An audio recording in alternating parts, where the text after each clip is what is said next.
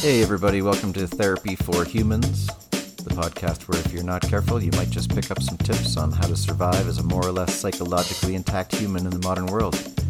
My name is Rowan, and I'll be your host. Hey, y'all, we made it to episode 25. Is that a milestone of some sort? I don't know. No idea. But it is episode 25, so welcome back. So today I want to talk about a dynamic that I see a lot in couple sessions. So here's the setup. And I'm talking about hetero couples here generally. Not that this dynamic can't happen and does happen with some same sex couples, but you'll see what I mean in a second. So both partners are working, they have kids. Neither partner brings in significantly more money than the other, but somehow the wife is expected to carry the vast majority of the household and child rearing duties in addition to her full time job. It's pretty shocking to me that in this day and age we still see so much of this. And I'm not talking about conservative, misogynist, uneducated, asshole, ignorant guys here. I'm talking about men and women both who immediately see the problem with this dynamic as soon as it's pointed out, but didn't question it until that moment. Usually that moment is when I point it out. And anyway, so that's how ingrained it is. It's like this weird stealth sexism thing it's not plainly said that the wife gets to have her career as long as it doesn't interfere with the household duties, but that's essentially what's happening. That's kind of the message. So I get these couples coming in, and the wife has been working, and it's hard to keep up with the kids and the cleaning and the meal preparation. And they come into my office and they sit down and tell me about these points of stress. And I ask if one of them makes significantly more money, and the answer is no. And I ask if the household chores and child rearing are being equally shared, and the majority of the time, I mean, usually they start out by saying, "Oh yeah, yeah, you know, we both do whatever," but then we start actually picking that apart, and generally it's skewed heavily towards the female partner carrying most of these duties. And the husband will usually jump in and state, "Oh, you know, like I make breakfast twice a week, or I pick up the kids on Friday," and like that's great, good for him. But it's about twenty five percent usually of what his wife is somehow accomplishing while still working an equal number of hours at her job. And sometimes he wants a trophy for this. I don't know why. And just as a side note here, for any of my couples that are listening, if I haven't specifically called this out to you, I'm not talking about you. So don't be paranoid. I'm pretty blunt about this when I see it in session. So I just don't want anybody out there to think that I'm talking about them if I'm not talking about them. Okay. So I suppose we could take this like way the fuck back in time if you want to. Like, let's look at hunters and gatherers 50,000 years ago. Traditionally, men hunted, women gathered. The men would bring home big game, while the women would tend home fires, raise the children, gather food closer to home. So here's what you might have missed in your Anthropology 101 class because you were nursing a hangover or trying to figure out how to get in your classmates' pants. The women were working constantly, and they hunted small game a lot of the time too. So they brought home the majority of the food that everybody ate, including meat protein. The guys would often be gone for long periods of time and or come home empty-handed, and they had a lot more downtime. When they did come home with a big dead beastie to eat, they were celebrated as heroes, while the women quietly kept everyone alive every fucking day, and they were simply taken for granted. Okay, so fast forward several thousand years, and it's 1950 in America, and a lot of women start thinking that it might be nice to do something other than cook and clean and raise the kids. So they start educating themselves and looking for work outside the home. And this was all well and good in general as long as it didn't interfere with their primary duties as housewives. And here we are, staring down the barrel of 2020, and this insidious concept is still wriggling around in our poor little monkey brains.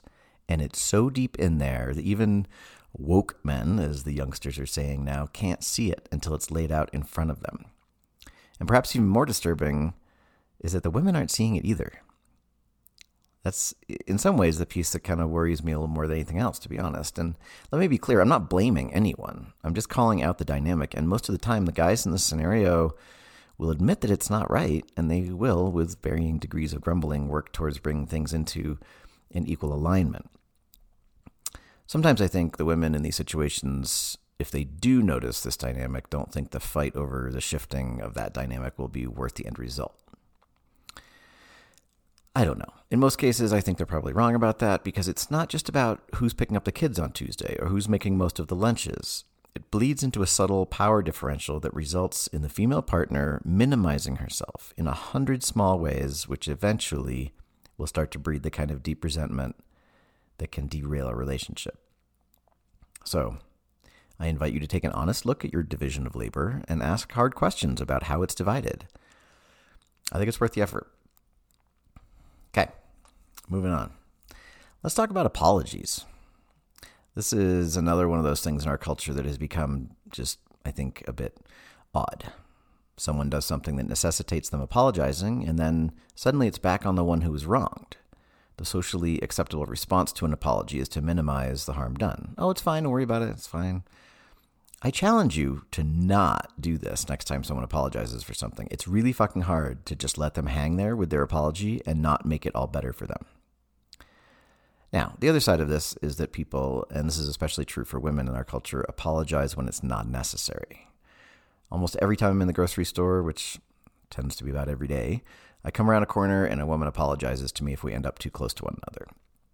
I'm in her way, she's in mine, those are blind corners, but she apologizes every time. Sometimes I apologize too, and it does depend on who came around the corner first and how fast, but I think you all know what I'm talking about.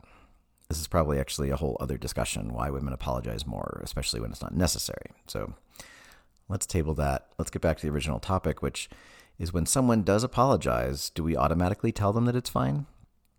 Yes, most of the time we do. And some of the time it's okay because the thing probably isn't a big deal.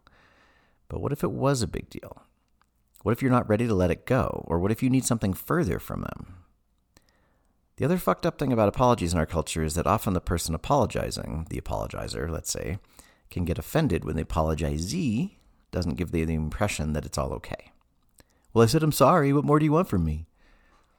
Maybe this comes back, at least in part, to how most of us were raised. Two kids get into a problem of some sort, the parents step in, maybe make one apologize, the other one has to accept the apology, and then they move on. It's like saying, I'm sorry, are these magical words that erase your wrongdoing. Sounds kind of like the Catholic Church a little bit, but anyway.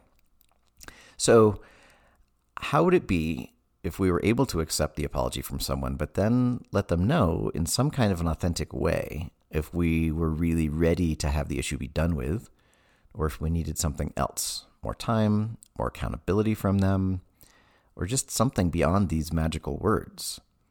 Accepting an apology doesn't necessarily mean that it's done. It means that you are hearing from them that they have some awareness that what they did was harmful to you in some way.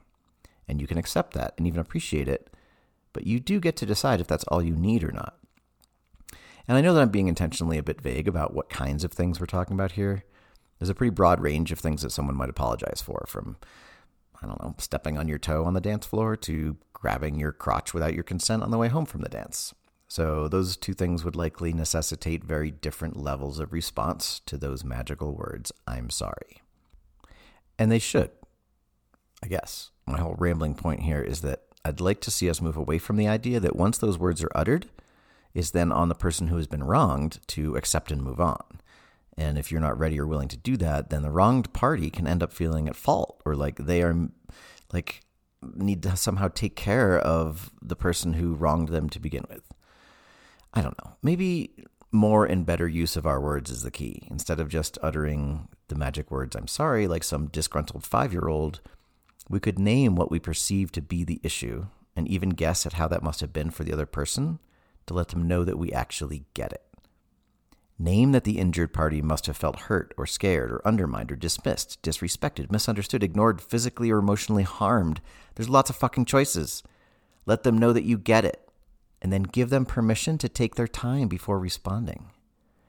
My God, am I suggesting that we actually take full and complete responsibility for our actions and how they might impact someone else? Holy shit. I think that's exactly what I'm saying. Imagine a world where that happens. Did we used to have more of that? I feel like we used to have more of that. Oh well, maybe we can get back there. Maybe we can start today.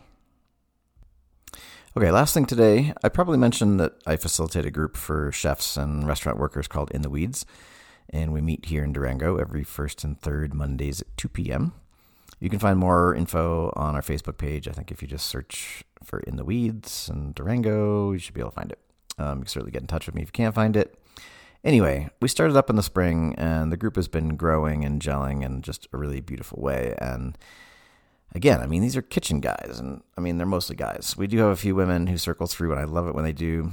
Um, but even the women, and actually, especially the women, they're used to this environment where showing your emotions is simply not an option. It doesn't feel safe.